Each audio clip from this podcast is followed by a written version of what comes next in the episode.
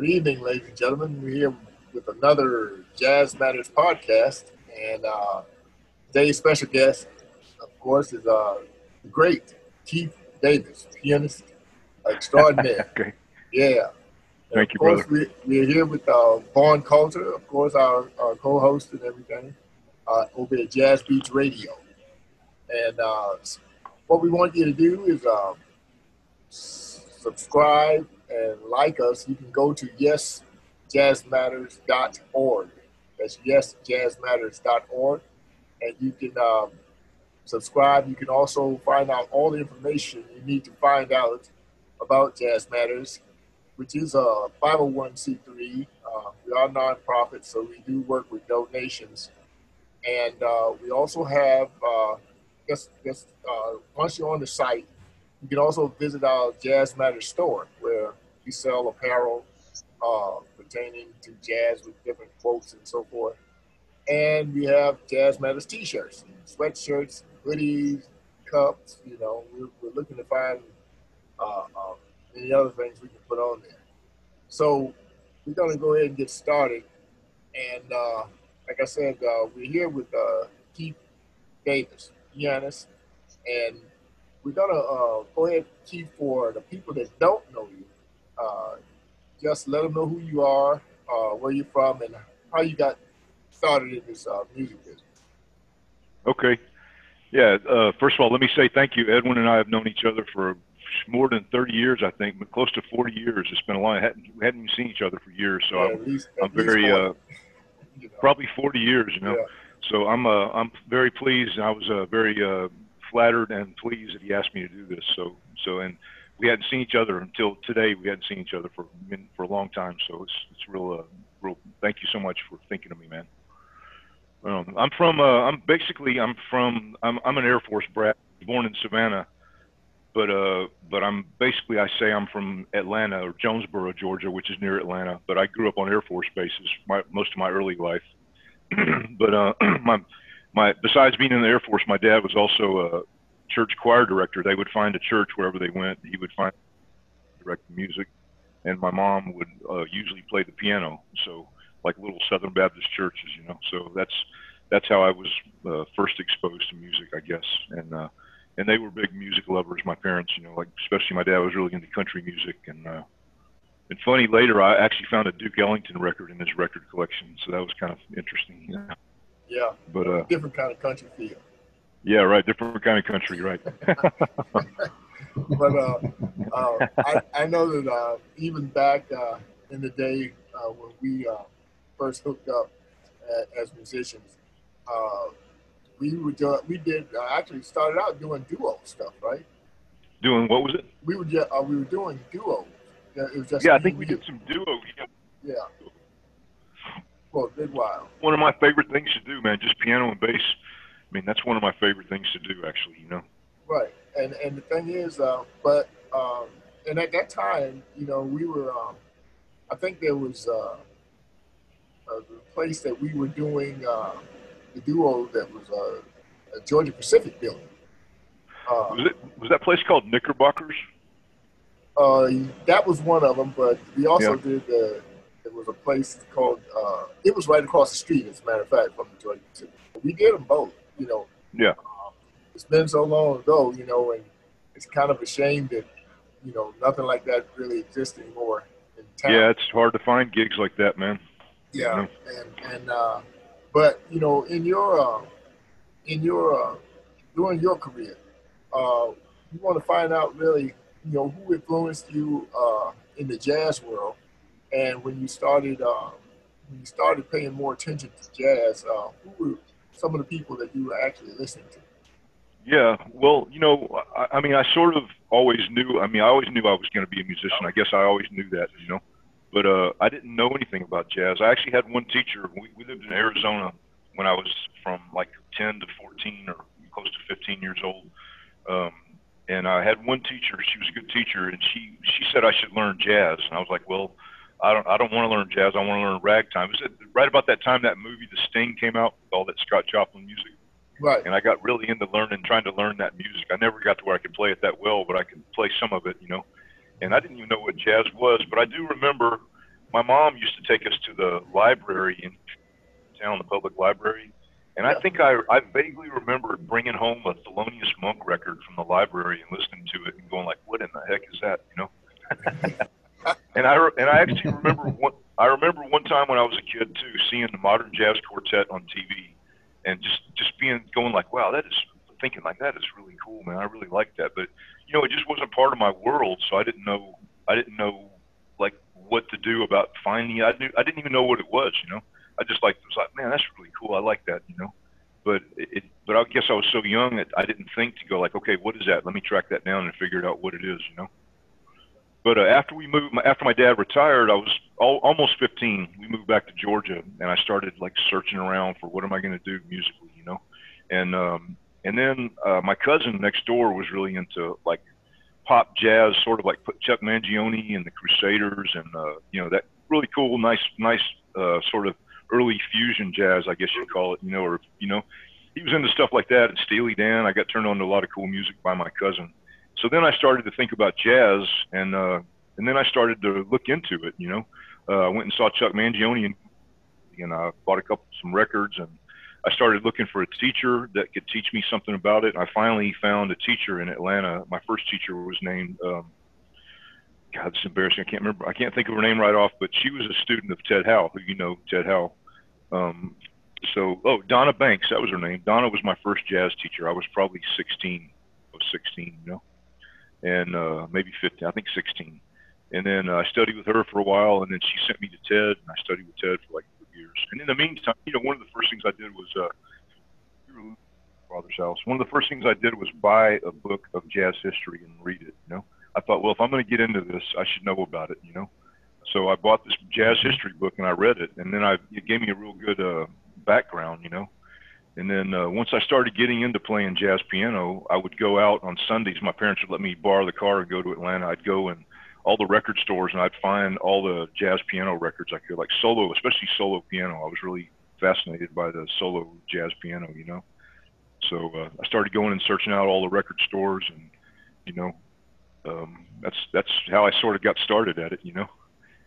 I, I, know that when uh, uh, by the time we uh, got together, uh, it seems like your style was a little more like, um, I guess I would say a cross between uh, Bill Evans and uh, and let's say McCoy Tyner to a point. Yeah, yeah, you know yeah. I got really into yeah, I got really into the McCoy and Bill Evans, but really my first love I think was. Uh, I think, well, I, actually, one of the first jazz records I ever bought was Bill Evans.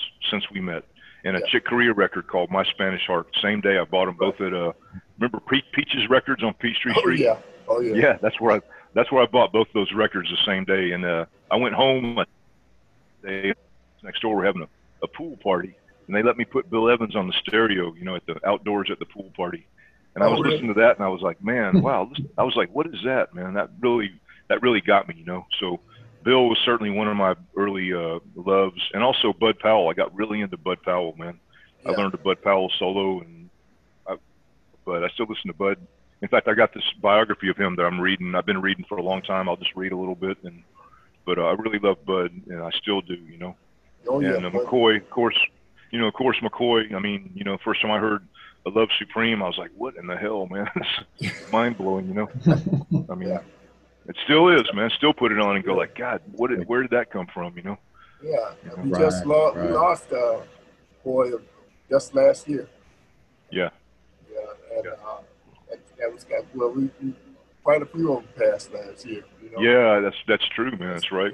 I mean, we just lost Gary Peacock a few weeks ago, man. One yeah, of my favorite, you know? all-time yeah. favorite musicians. You know. Right, and I, and uh, I understand that uh, Keith Jarrett uh, was a little down also. Yeah, he can't play. Right. He had two strokes, a couple strokes. He can't play, man. That's. Right. I mean, those two guys. You know, after right. after Bill, I mean, about the same time, I guess I discovered Keith Jarrett, and that really right. blew my mind. You know, those uh those you know those trio records, those early trio records, oh, yeah. standard trio. But also, you know, one of my favorite records. In fact, I'm looking at the CD right now. I've, I've noticed it was. I saw it. It's uh, it's uh, Gary Peacock, Tales of Another. Yeah. Are you familiar with that record? Uh, yeah. It's, yeah same trio, but it's Gary's music, you know. Right, and it was right. uh, 1975, I believe. and just uh, that that record still blows my mind. It's amazing. In fact, like I said, I'm looking at it on the CD rack right there. That yeah. still is one of my favorite records of all time. But you know what? Uh, because I listen to so many different people, um, I like you know I got really into listening to every. I love Teddy Wilson, man. Yeah. Beautiful and elegant, you know. And yeah, I also, but and one of my favorites, yeah, one of my favorites though, still to this day is Jimmy Rowles, man. I just, wow. I just, uh, I just fell in love with Jimmy Rowles. I think I have every record or CD of Jimmy Rowles. There might yeah. not, I'm sure I'm missing a few, you know, right. but, uh, but uh, I just really love Jimmy Rowles. I just love the groove that he gets and the sense of humor and the economy and uh, just the harmonic, um, the harmonic. Like he wasn't afraid to take chances, you know. Yeah. And uh, you can hear the influences. He came out of the swing stuff, you know. Um, but he, but he, he, he took that lessons from Bud Powell and Monk, especially. You know, he, uh, he made his own thing out of that stuff. I really admire Jimmy Rowles, man. yeah, man. You know, you take you take uh, a lot of the um, like, uh, like there was one other piano player that we lost also. Um, he uh, we lost him way early in the year. Uh, Herbie. Onaje Allen Gumbs. I'm sorry, I'm losing you a little bit. Did you say were you talking about Herbie? No, no, no. I was talking about another piano player that we lost, uh, which was uh, Onaje Allen Gumbs. Oh yeah, yeah, Onaje, man. I saw yeah. him play with um, Dexter Gordon years ago, man. Yeah. Um, I got to see Dexter Gordon twice in Atlanta while he was still alive, man. Once right. he was with Woody Shaw, man. Yeah, he was. Believe right. that? I yeah. think that was the, yeah. I think that was the last. You know, Woody was probably one of the groups he was with before he started doing a lot of production work for for uh, commercial stuff. Like he did some stuff with uh, Phyllis Hyman and people like that. Oh yeah, okay. Yeah. So, yeah. Uh, but yeah, we lost him too, man. Like I said, it was a lot of them, man. Yeah, yeah, we lost a lot of people last year. Anyway, um, yeah. Vaughn is over there at Jazz Beats Radio, and Vaughn plays all kinds of Vaughn plays all kinds of uh, music. Uh, oh, cool, man! And he, and he, has, of course, jazz bass in his, his, stuff. He goes everything from you know acoustic jazz to smooth jazz. Uh, okay. So Vaughn, uh, uh, go ahead and jump in this conversation right quick. Well, it's it, it's a pleasure to have you on the show today, man. I, I'm, thank you, man. I'm fascinated it. that you you would you would experiment at the beginnings of your career in some stride piano. You yeah, really I challenge it, yourself at an early age. yeah, I'm not really good at. I mean, I, I wouldn't say I'm an expert at it, but I I incorporate some of that. You know, I can reach I can reach a tenth on most of them. You know, I can't. I have a trouble on D mm-hmm. flat, but uh, but uh, but I can. Uh, actually, you know what? This is you might like this story, man. This is a kind of good story. There was a guy down in Savannah. You know, I, I didn't grow up in Savannah, but when I was about, um, I was in the my first road band was the Glenn Miller band. I was about 23 or 24 years old. I went on the road with the Glenn Miller mm. band, and uh, and one of my buddies on the band was a trumpet player named Billy Spencer, and he lived in Savannah.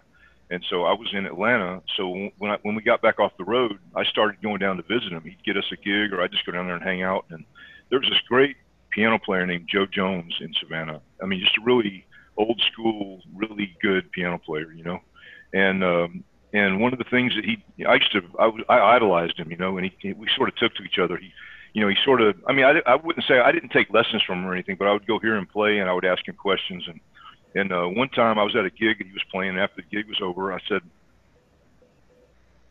"And you should learn this. I'm gonna show you." That's what he showed me. He, he, he said, "You should learn how to do this, man."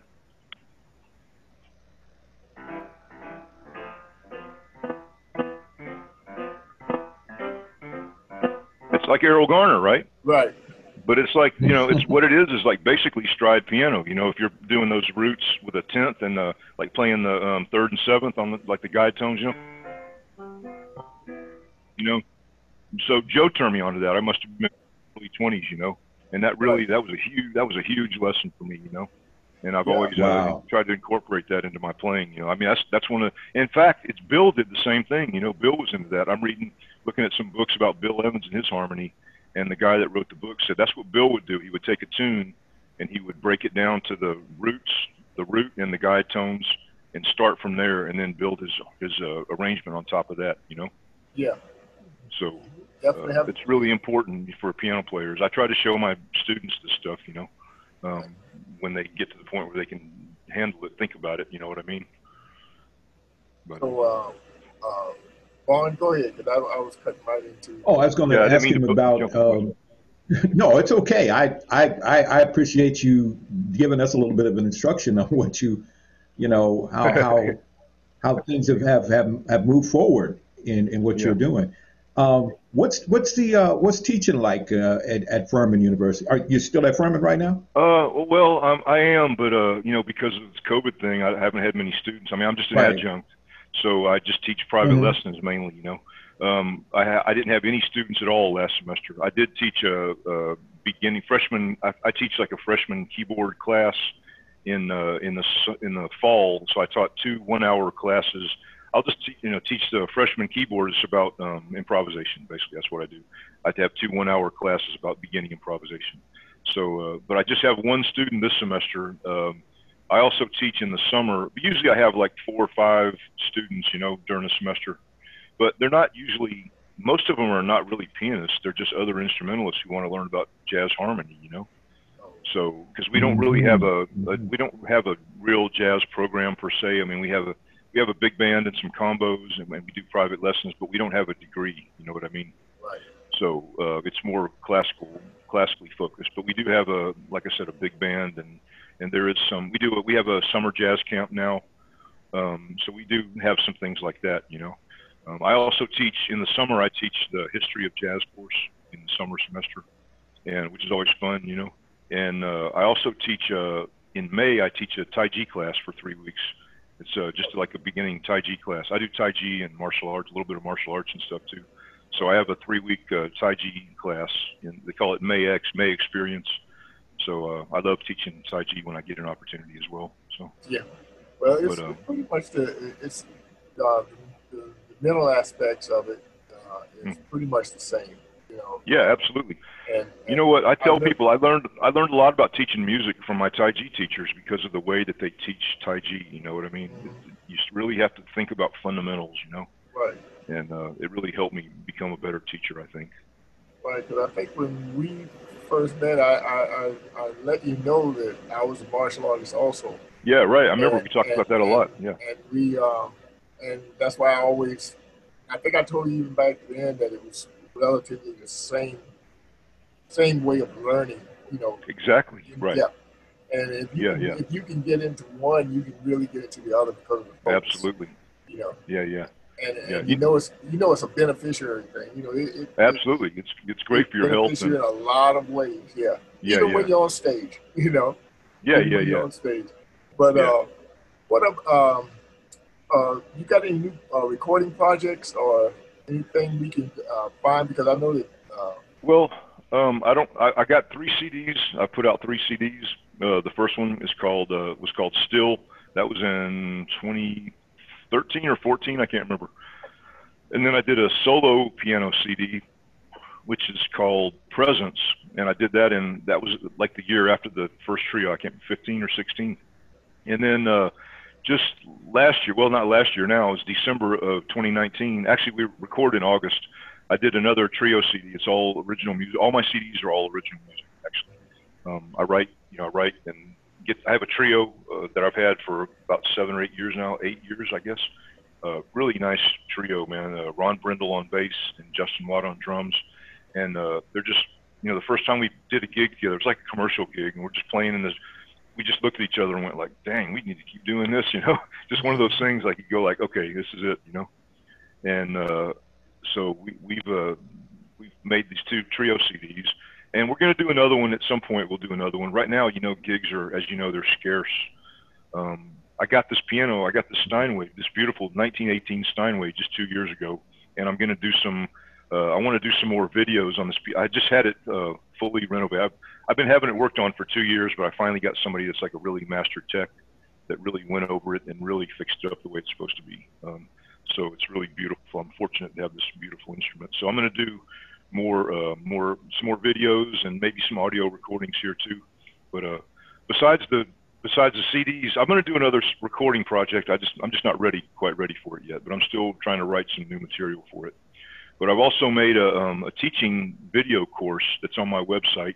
Um, it's called Practical Piano, and it's just very beginning improvisation for keyboardists and uh, it's not just for piano players. It could be for any instrumentalist. You know, it's just real basic triad harmony to begin with.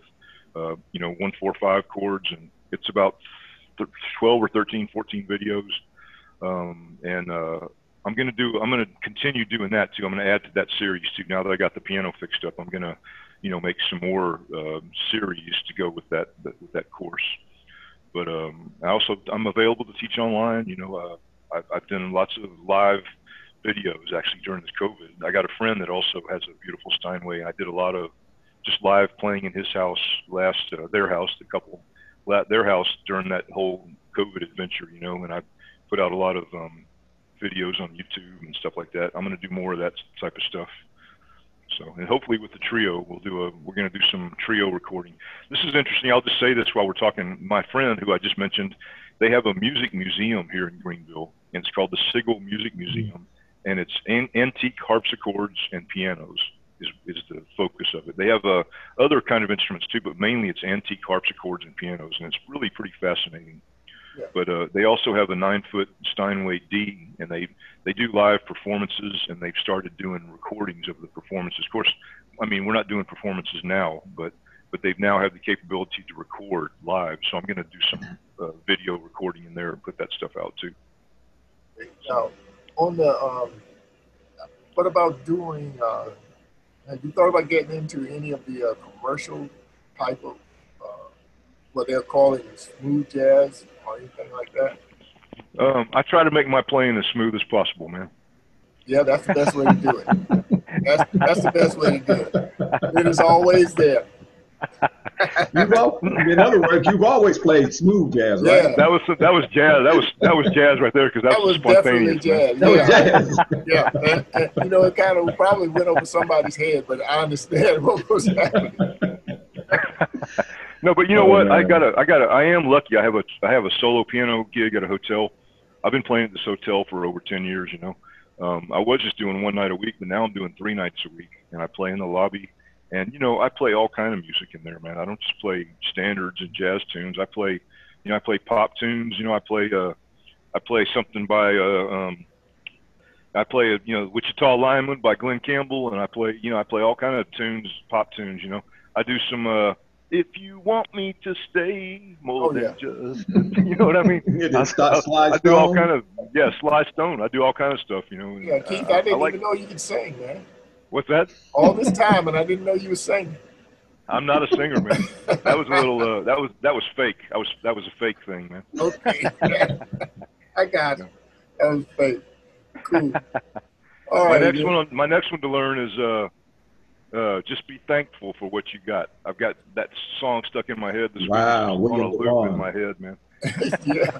yeah. William Devane. I didn't know it was William Devane. I didn't know even know that name. I looked him up, and uh, I've just got that song on a loop in my head right now, man. okay, then. Well, we'll get you on next time, and we'll hear you sing a little bit of that. Because Vaughn, Vaughn, since he has a, such a diverse cross section on his radio show, yeah. Uh, Vaughn definitely can. You know, you guys can really get together and come up with some stuff. Trust oh yeah, we can definitely get together. Yeah, yeah, yeah. Because to me, it's my, my my my byline on my show is that jazz ain't nothing but soul anyway. So you know. Yeah, that's, that's right. That's that's, you what it appeals to me. I mean, all it is is soul. Play, if you can't play groove music, how are you going to play jazz, man? you know. Seriously, man. You know, if you can't if you can't play exactly. a groove, how can you play jazz, man? You know. Right. I mean, Unless you're just gonna honk. I mean, you can honk and squeak, you know, but yeah. yeah. yeah that's exactly yeah. what it is but a lot you, of times. It's the same thing. yeah. If you, if you can't play gospel, you can't play jazz. You know. That's, yeah. Well, that's I'm what, not the best gospel player, but I do my best when I have an opportunity. You know. Right. You know? Got it. But yeah, the, the the groove is what it's all about. Honest to me, you know. It's I mean, what it is all so, about. You know, basic basic hearing. I think I got that from church. You know, um, you know, my mom told me when before she passed, she told me I used I was started singing harmony when I was five years old because my dad sang tenor and my mom sang alto. In fact, when I was a kid, when I was in Arizona, I sang in church with my dad in a gospel quartet. You know, mm. so I grew up singing in church choirs as well. I mean, I always did that. You know, so, so you yeah, you'd always hear my, vocal harmonies and stuff. Yeah, yeah. You know, I yeah. hear that. If you can hear harmony, you know, that's something. Uh, you know, I think a lot of people miss in their, you know, nowadays. You know, you miss that. You know. I'm glad you say that because uh, yeah. I, I used to have that conversation with people. I was like, you know, with Yeah. the gospel music that is, you know, dealing with today, um, nobody's doing harm. And- Yeah, yeah, the harm. And, Right, I, right. and I was like, where did what happened? You know- what I'm? You're right, man. You know, I mean, I I feel, you know, and I didn't grow up taking my kids to church. In fact, I tell people I'm a recovering Southern Baptist. Yeah. okay, In fact, uh, my my religion is Southern Baptist, man. okay, that was a good one. I'm a Southern Baptist through and through, man. There you go. But if you can hear that harmony, that's it comes from the harmony. That's why I teach. That's why you know even these classical musicians at Furman that come to me for lessons, I make them learn. I make them learn like you know, and then I le- make them start learning how to improvise over that. You know, can you play me play me um, something over that? You know what I mean? Start Yeah. there, and you know, There's a piano player out now uh, that's you know moving around in circles a lot uh, by the name of Robert Glasper. Oh yeah, sure. And- I'm I'm well and- aware of Robert and, Glasper. and he moves a you know he, he has that sense it's almost as if you can tell that he came from that church environment Yeah, yeah, yeah. uh, when he does his jazz stuff because I hear the voicings that he's doing and, and Yeah, yeah. He's, he's making it up on his keyboard that's kind of cool it keeps it keeps Yeah. it real soulful you know Yeah, yeah. He's an amazing Mhm. pianist, man. I Yeah. mean, he, he's really he's something else, man.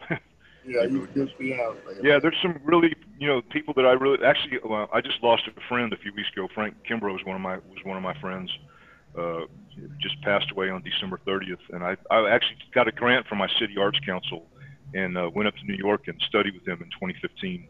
I had a couple of long lessons, hangs with him, you know yeah and uh, just a beautiful guy, man. And uh, you know, I was developing a friendship with him. My bass player Ron went to college with him, and he's known him forever, you know. And uh, they did a couple of recordings together, a couple of CDs together, actually. But uh, that's a big lot. He was playing with Maria Schneider's band in New York, and he was playing with the the Gil Evans project in New York, as well as you know all kind of other stuff. You know, in fact, he he just put out a um, quart, uh, quartet recording of all complete Thelonious Monk tunes. Just came out. Uh, I guess two years ago. All every one of them, like seventy something tunes, like a six CD set of all Monk's tunes, man. It's got Rufus Reid on bass and uh, Billy Drum- drums. I think it's Mm. Billy Drummond. Um, just killer, man. You know. Anyway, I lost another somebody else we lost. You know, that's real important to me. You know. But uh, So uh, uh, I know that uh, when you get back to, uh, well, when we get, when we can see the light, so to say, uh, yeah, yeah, yeah, yeah. once uh, things, you know, calm down and we can get back Yeah. into the music. Uh, I was reaching out, I think it was, uh, it might have been before all this stuff hit. Yeah. Uh, because I, I've seen some posts that you had done, and I said, I got to catch up with these. I said, Yeah, yeah, yeah, and man. then I had to remember. I said, well, "He might not even remember who I am." But then again, No, uh, you know what? You know what? What's funny? I I was just thinking about you before you contacted me. I had just been thinking about you like the, the previous week, and when you contacted me, I was like, man, you, we must be on the same wavelength or something. 'Cause I had just been thinking about you. I don't know what it was that made me think about you, but something made me think about you. And I thought about you a lot over the years, of course, you know. But uh, but something just made me think about you recently before you called me a couple weeks Yeah, ago. because So, uh, uh, I, I had in mind to get you and, and your group down here Yeah. to do some of the concerts that we had, we were having. Come play, man. In fact, you and I should do some duos again, man. It's been a long time. Yeah, that's you know? been a while, and uh, that's a Yeah. that's a good thing that you said that. Uh, we'll, we'll work that up. Yeah, yeah. We'll work Maybe I'll have you come up and play something with me at the museum up here sometime, man. yeah, when they yeah. when you know when we get going again, when it gets open again. right you know? when you get it right exactly and so Yeah, that won't be a problem uh, Yeah. but uh, i know that uh, vaughn is itching to jump in so go ahead vaughn and go ahead and jump in Well, I mean, I I was just thinking about the museum you just mentioned just a second Yeah, yeah. ago, and uh, Yeah, yeah. you talked about uh, wow, that's that's that's quite a, a collection of uh, of uh, instruments that they still have available to see. It is there. amazing, man. Uh, You know, how long it- how long has the museum been there? Yeah, they just opened it, uh, I guess, a couple years ago. Um, but my friend Tom, his name's Tom Strange, he's been collecting these instruments for years. In fact, uh, I went down to his house last night. I took my girlfriend. We went down and had dinner with him and his wife last night. And he still got a lot of these instruments in his house. But he had his house was so they had to open a museum because they had so many instruments in their house. Uh, And And then they got wow. this big storage space. They probably got a hundred antique instruments in this huge storage space, you know. And uh, he not only collects them, but he, he rebuilds them and he fixes them up, you know, refurbishes them, and you know, I mean, it's really pretty amazing, you know, to see what he's what he's put into this. In fact, last night he was, you know, I, I've seen this stuff all before, you know, I've seen it many times, but my girlfriend had never been down there before, and he was showing her around a little bit. He's got a harpsichord built in the 1500s, man really? in his house that still works, wow. still functional. You know? Oh wow! I mean, it's a, it's unreal, isn't it? You know? Yeah. I was I, I was getting ready to ask. And, and I happen to love the harpsichord. Yeah, I, I yeah. think it's a great instrument. It is, it's, man. It's beautiful. It's so funny because it just reminds you so much. Because I'm I'm a big film fanatic, and every time it's it's it's it's a given. You hear a harpsichord in a British film for some reason. It okay. just that nice. is a true British instrument yeah, yeah, yeah. But I, I, I, really think I think it would be challenging, challenging to, use a harpsichord in jazz. I think that would be a great sound. No. Well, you know, uh, Keith Jarrett recorded an album on harpsichord.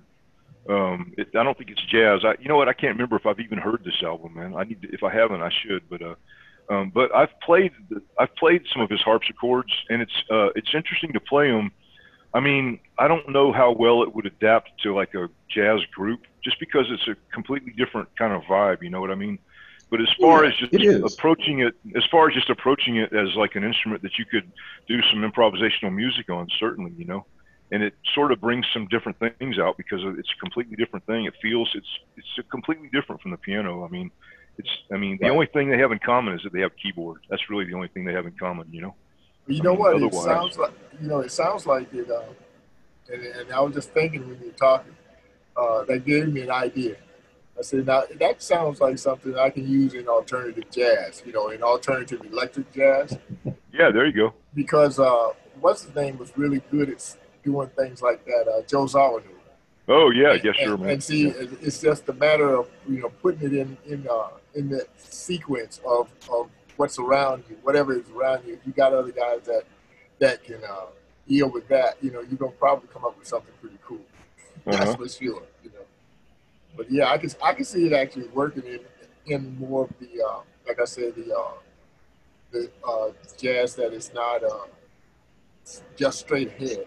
You know what I'm saying? Yeah. But yeah, know, yeah. with with that electronic edge on it, or yeah, yeah.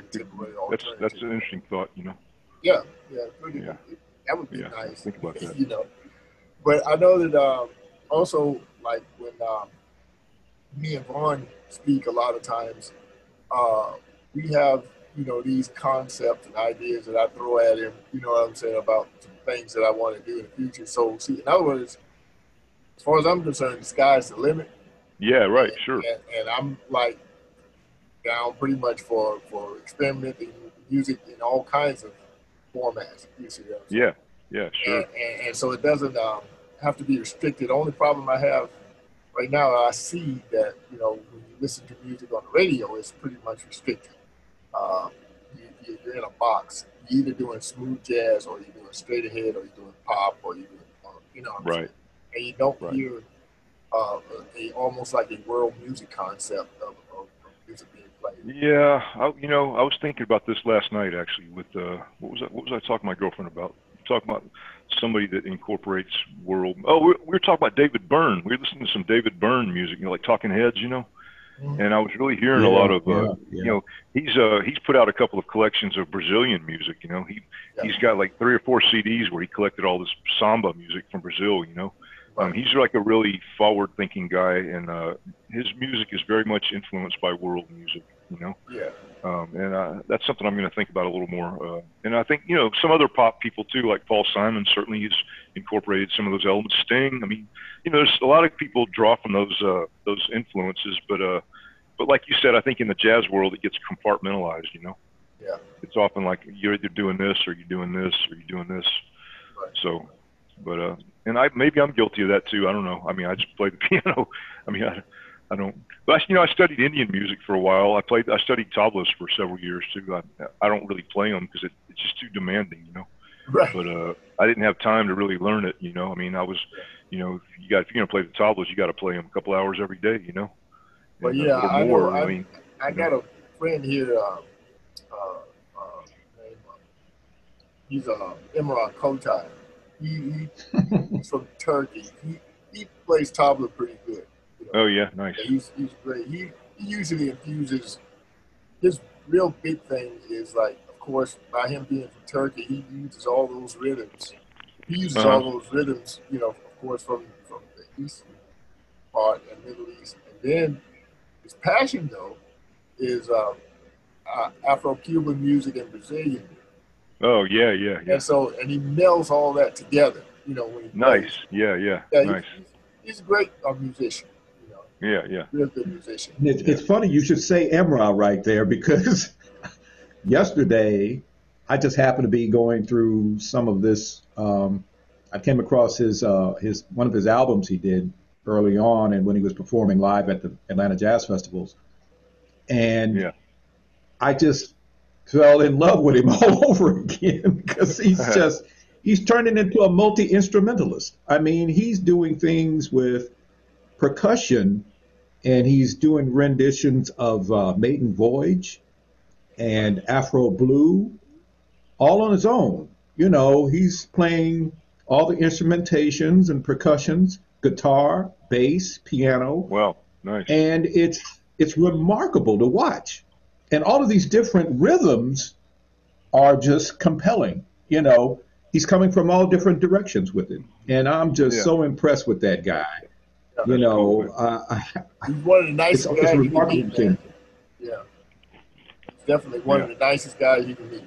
And, nice, and, and, and, he'll work, you know, all you got to do is tell him where you are, he'll be there. Yeah. Nice. Know, yeah. yeah. Yeah, yeah I think he's teaching. Uh, he's teaching at one of the schools here. Uh, yeah. Agnes Scott. Uh, oh yeah, yeah, sure, sure. Yeah, yeah he's teaching over Decatur, there. right? Right, right. Yeah, yeah he's teaching over there. Yeah, one of my teacher, old teachers used to teach there. Yeah. Okay. So, I really like uh, Latin music too. You know, I like Afro. I played in a, um, a Latin jazz band for a long time here. I mean, I guess we're still sort of loosely together. We just haven't done anything for a couple of years. But uh, we played in the Savannah Jazz Festival. It's called Conclave, six-piece Latin jazz band with a vibraphone wow. and sax yeah. and two percussionists and you know bass and piano. Right. And uh, I love that stuff. But I really love Brazilian music, man. I really, I really love it. You know. Right. Uh, and I'm heavily, I heavily involve a lot of Brazilian music in, in my radio show. Um, oh yeah. You know, some just some remarkable players in the history of, of bossa nova.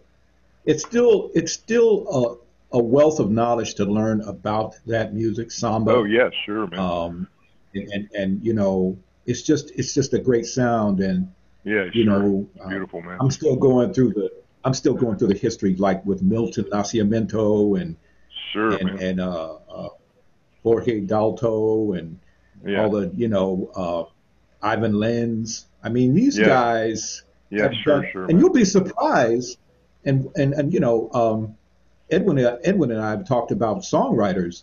You'd be surprised at the number of hits that have come over into the uh, mainland here in the United States from Brazil that have sure. been just like incredible hits, and they've been written by Brazilian uh, sure, songwriters. Man. Yeah, sure, man. Yeah. You know, Milton. Milton.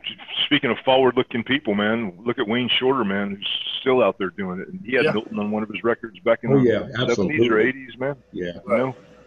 And mm-hmm. uh, I, re- I really love Elis Regina, and uh, I, I wrote a song for her. Actually, it's on my first CD.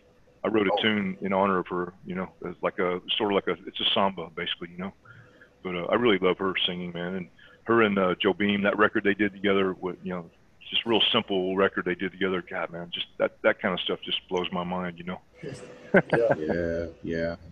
Man, so did, um, Oh, you know what? This is another thing I'm gonna tell you, man. Since we're talking about music, I got to see Paul McCartney live for free. Not not last year, but year before.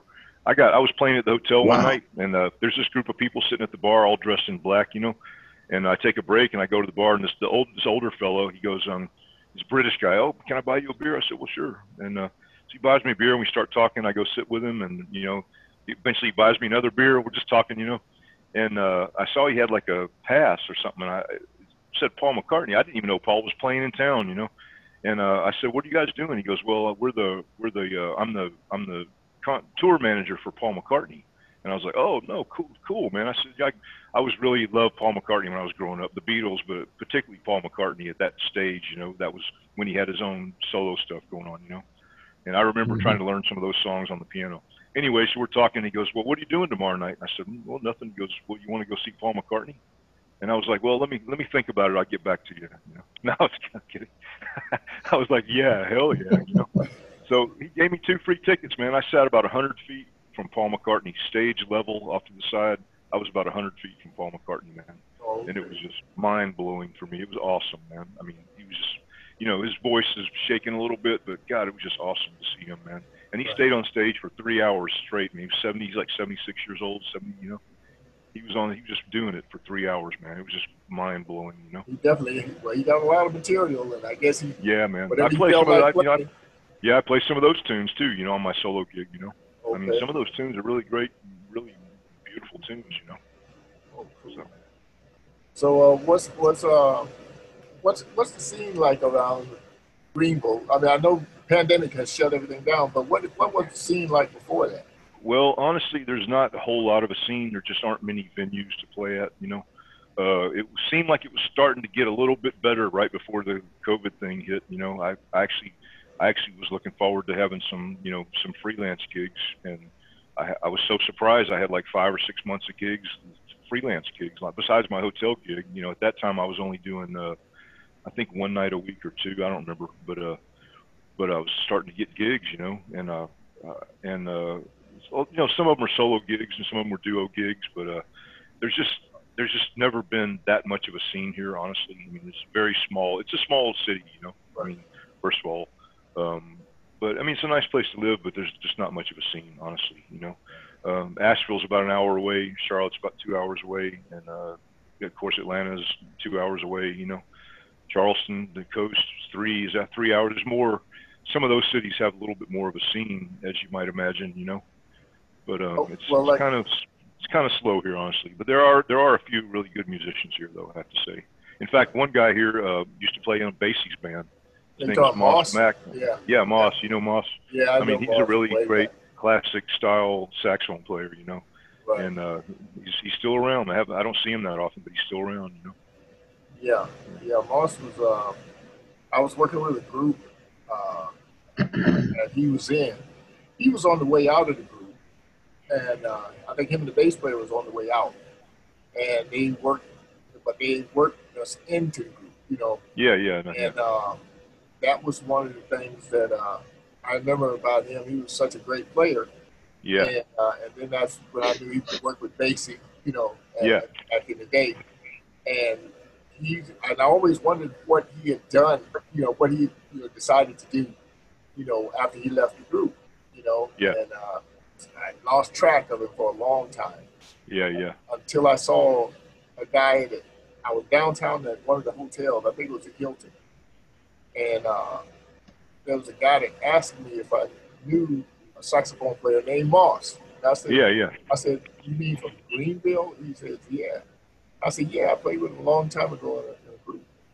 And uh, he says, Is he? I mean, I asked him, Was he still playing? So the guy said, Yeah, he's still playing. He's just playing right there around Greenville. He didn't. He didn't yeah, go right, back right. out. he didn't go back out on the road. Right, right, right. So he must have stayed stayed parked pretty much right there in Greenville all this time.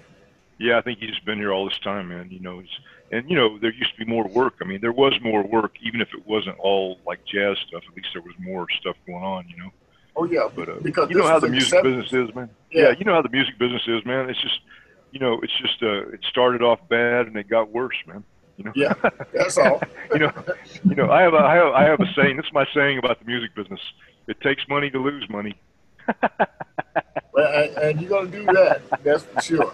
You're gonna definitely but, uh, do it. But you know, if you, you gotta do your thing, try to do your thing, and try to, um, you know, try to make a living, and you know, I, yeah. I guess uh, have to find the right niche. You know. Well, you know what it is. A lot of the musicians, um, they they like the playing is so overwhelming in their in their souls until they don't go past that. In other words, yeah. uh, they need to figure out, you know, what else they can do, even yeah. you know, in the field to stay in the field and be right, you know, right, right, and still be viable. And a lot of them, they kind of like don't do that. And that, well, a Yeah. lot of them, a whole lot of them. And uh, That's so something what I need to happens, do like, better, man. Yeah, yeah, yeah, especially all musicians need to do that better. You know, now Yeah. that doesn't mean that they'll fit into the uh, the domestic world, the corporate world, anything like Yeah. that. Because you know, it, it, it's too easy for them to tell somebody, you know, to go somewhere. You know what I'm Yeah. saying? Especially Yeah. if they want them to do something in a corporate setting, so they won't be able to keep that job. That's for sure. yeah, right, right. But uh, but as far as in the music thing, uh, a lot of it is because you know they're they're they've been so groomed into performing until the other aspects of the music got away from them. You know. Yeah. And, and you can't do that now. Now this pandemic is bringing out a lot of things. You know, the pandemic is bringing out a whole lot of things uh, that musicians have to retool, so to say, to Yeah. keep to keep themselves in uh, in sync with everything else, you know, and with Right, themselves. So right, right. even me myself, I'm looking forward to uh, the comeback. Let's say it like Yeah. that. And Right, I know right, that right, the comeback is going to be a little, it's going to be a little, you know, jittery at first. Yeah, right, right, right. I look at around 20, uh, let's say 2022, Yeah. 23, Maybe. before Yeah. you can actually put your feet down on the ground and, and start moving like, you know, like Yeah. you should. You know, If everybody behaves now, that's what yeah, yeah, right, If exactly. they don't, right, right, you know, we won't be able to do that. You know, I know I had COVID, man. I got sick. You know, I just got over it. You know, I mean, it was.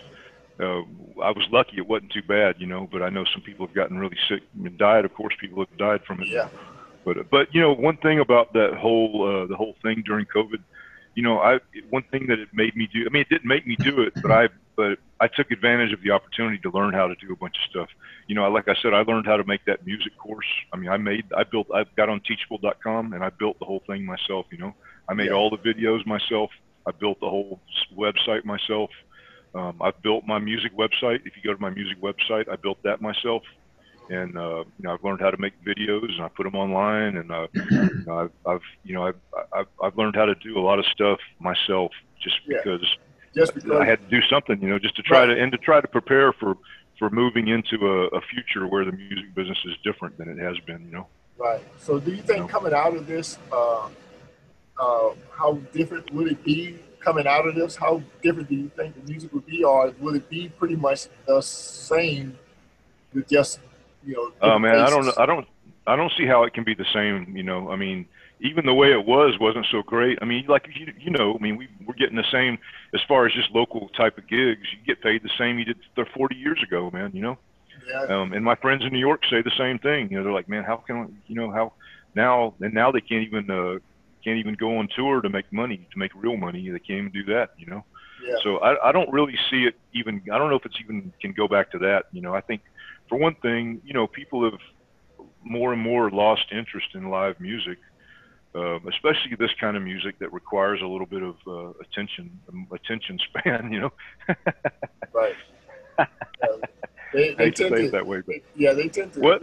entertain themselves now. You know. Yeah, right. I mean, it's so easy to go online and get, you know, just get everything for free and sit in your house and watch stuff. And, you know, so many people, uh, I think are, don't even have that experience of what it's like to be in a room with some live music and feel the energy of it, you know? I think especially young people that are coming up during this stuff, they're so used to just getting everything from, I think a lot of people are just not used to having that feeling of what it's like to sit there with some real musicians playing in front of them in, a, in like a relatively intimate space, you know, like I play in the hotel lobby, you know, I mean, something like that where it's not a huge auditorium, but you're in room with people live, you know. I think a lot of people completely miss that experience, you know, and don't don't uh, just can't relate to it in a way, you know. Right. And, and Vaughn, and what do you think? You know, how do you think that's going to look? Um, I'm I'm I'm hopeful. Um, live music is so important to the lives of Yeah. human beings, anyway. You know, live We got to stay hopeful, you know. Yeah, we You- got to you stay just got hopeful, to. you know. You just got yeah, to. yeah, you know. Yeah. And I just look at the uh, the difficulties right now um, in some of these venues just surviving. yeah, Um, you know, the news that's coming out of New York about Blue Note not being able yeah. to find funds and some some yeah. local musicians. Well, uh, yeah, the jazz standards is closed down. You know. Yeah, yeah the jazz standards uh, is closed Costello down in New York. And, you know. and, and several other musicians, um, primarily a couple of musicians other than Elvis Costello, are trying to find funds to uh, keep uh, Blue Note alive in New York. Yeah, and uh, so yeah, you know, it's it's a difficult struggle, you know. Yeah. But you know, like I said, you got to stay hopeful. You know. Yeah, we got to stay hopeful, and yeah. Go ahead. I'm sorry. I don't mean. Yeah, don't, don't let me uh, interrupt you, man. Just got to keep the music no, it's playing. Just, it's, it's just that you know I think people will still be hungry for live music. I, I just feel. I hope so. You know, I hope so. I think I think maybe it'll make people more live, more hungry for it. You know, from after being cooped up, yeah, maybe they'll be more. Maybe they'll be more live, more ready yeah. for it. You know what I mean? Yeah, they, they, so. they, you know, they may even be ravenous at this point. You know, yeah, yeah, yeah. Being yeah. quarantined like we have been, right? Not being able to get out and and, right. and enjoy these, right. these things that we normally would do Right, you sure. Know, they're they're looking for it. Yeah. Well, well uh, Keith, uh, like I know you had, uh, you mentioned you had like three CDs.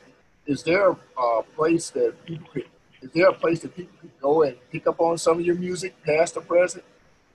Um, well, I mean, you can always go to my website, keithdavismusic.com. Um, I have I have CDs for sale there, or you can. Uh, I have a place there. Um, you can download stuff from Bandcamp you know, and uh, I have a page where you can, you know, you can link through to Bandcamp for my CDs on Bandcamp, or you can just go to Bandcamp, or you know, they're online. I mean, they're on. Uh, I guess you can find stuff on Amazon. I'm sure they're on Amazon, iTunes.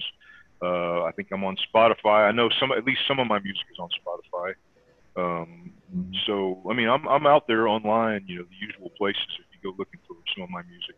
Uh, some of it's under my name, just my name, Keith Davis. And my first album, I put it out under Keith Davis Trio somebody said they couldn't find it. They had to add Trio to the search for it. But uh, but if you go to my website, um, you can. That's that's probably a good starting point. You know. And, uh, that website again. What was that address for the website again? It's keithdavismusic.com. Okay. Yeah. That'll, that'll pretty much point you in the direction of it. Yeah, yeah, that'll point to it. Yeah. I have a Taiji website too, Keith Davis Taiji with a J, T A I J I um, it's I haven't really spent as much time developing that one as I have the music website, but I'm gonna I'm gonna do more of that too. This when during COVID, I was teaching a little bit of uh, qigong online. I was doing a live on, a live class online. Right. Uh, I, I did it for a couple months, I guess, and uh, I just took a break from it because I wanted to redo my approach to how I was doing it, and then I've gotten busy doing other stuff, you know. But uh, but anyway, if you're in Greenville, you can come hear me play at the Westin Poinsett on Thursday, Fridays, and Saturdays in the lobby bar. And uh, I also play at a restaurant in Greenville called Hall's Chop House on Sunday, every other week on Sunday brunch. I trade with another guy, and uh, we play. Uh, I play with a singer named Jamie Wright, who's a really good singer, and uh, you know we do like jazz tunes and a few pop tunes, and then she does a she does one gospel set while we're there on Sunday mornings too and uh, with a bass player as mm-hmm. well, old friend of mine, actually, uh, Greg Alewine plays with us there as well, and um, so I, you know, I'm, I'm I'm lucky. I'm able to work a little bit. You know, um, a lot of people are not working at all. I, you know, I know I'm, you know, I'm really fortunate in a way. You know. Right. So, so, so Vaughn, uh, let everybody know how they can catch up with you. Yeah. Well, as usual, um, I'm at. Uh, you can find me at the uh, jazzbeatsradio.com webpage. Okay. Um, you just pull up the webpage and you'll see all the highlights of uh, past and present uh, articles and things like that, uh, highlighting different artists and you know pull up the personalities and see my picture there and see what uh, my show is all about. And that sounds uh, great. Then you can also find me on my YouTube page, which is Soulscapes on Jazz Beats Radio. The name of my radio show is Soulscapes and the name of the station is Jazz Beats Radio. And you can find my YouTube page right there. Uh, subscribe, uh, check it out. Um, I'm always adding my uh, playlist of, of my favorites and and beyond um, on my jazz playlist there. And um, I have a, a, Twitter page also, which is also Soulscapes, and uh, Instagram, which is yeah. at Vaughn Cope. Cool, man Well, you know, yeah. you can always catch me at um, yesjazzmatters.org. And that's uh, of course the website. Uh, go there and go through the entire pages uh, from the donation page. Uh, and also finding out things that we're doing. Uh, we're putting together some virtual stuff as we speak, uh, as far as concerts go, and uh, all that information will be on the site. Uh, also, like I said, the Jazz Matters store. We also want you to, um, of course, uh, subscribe to us uh, and, and, like us on, on, whatever your pages are, Facebook or, or yeah. Instagram or whatever. And uh, we're glad to have O'Keith here. I hadn't seen him in a long time. And uh, we're back. I'm we're honored, back. man. Thank you. Yeah. yeah. And we'll go, we're going to do some things. We'll open some stuff up, man, so that we can get you guys down here. That and, sounds great, man. Look, look forward to it. Yeah. playing and stuff. You know, because I know yeah, it, will be a treat for sure. Yeah, yeah. You know. Thank you, brother. Yeah. And uh, so what we're gonna do is wrap this one up, and uh, we'll get back with you and uh, keep take it easy, man. And uh, thank you, man. And, and don't uh, you know, don't work out too hard. You oh, know? yeah. Cause you're yeah, the only yeah. musician, one of the only musicians I know that is working. So, you know, yeah. don't work too hard. That's right, man. Yeah. It's a pleasure right. to meet you too, Vaughn. Thank you, man. My pleasure and duty. Thank you, sir. Yeah. Thank right. you, guys. All right. Peace. We out, man. Yeah, yeah.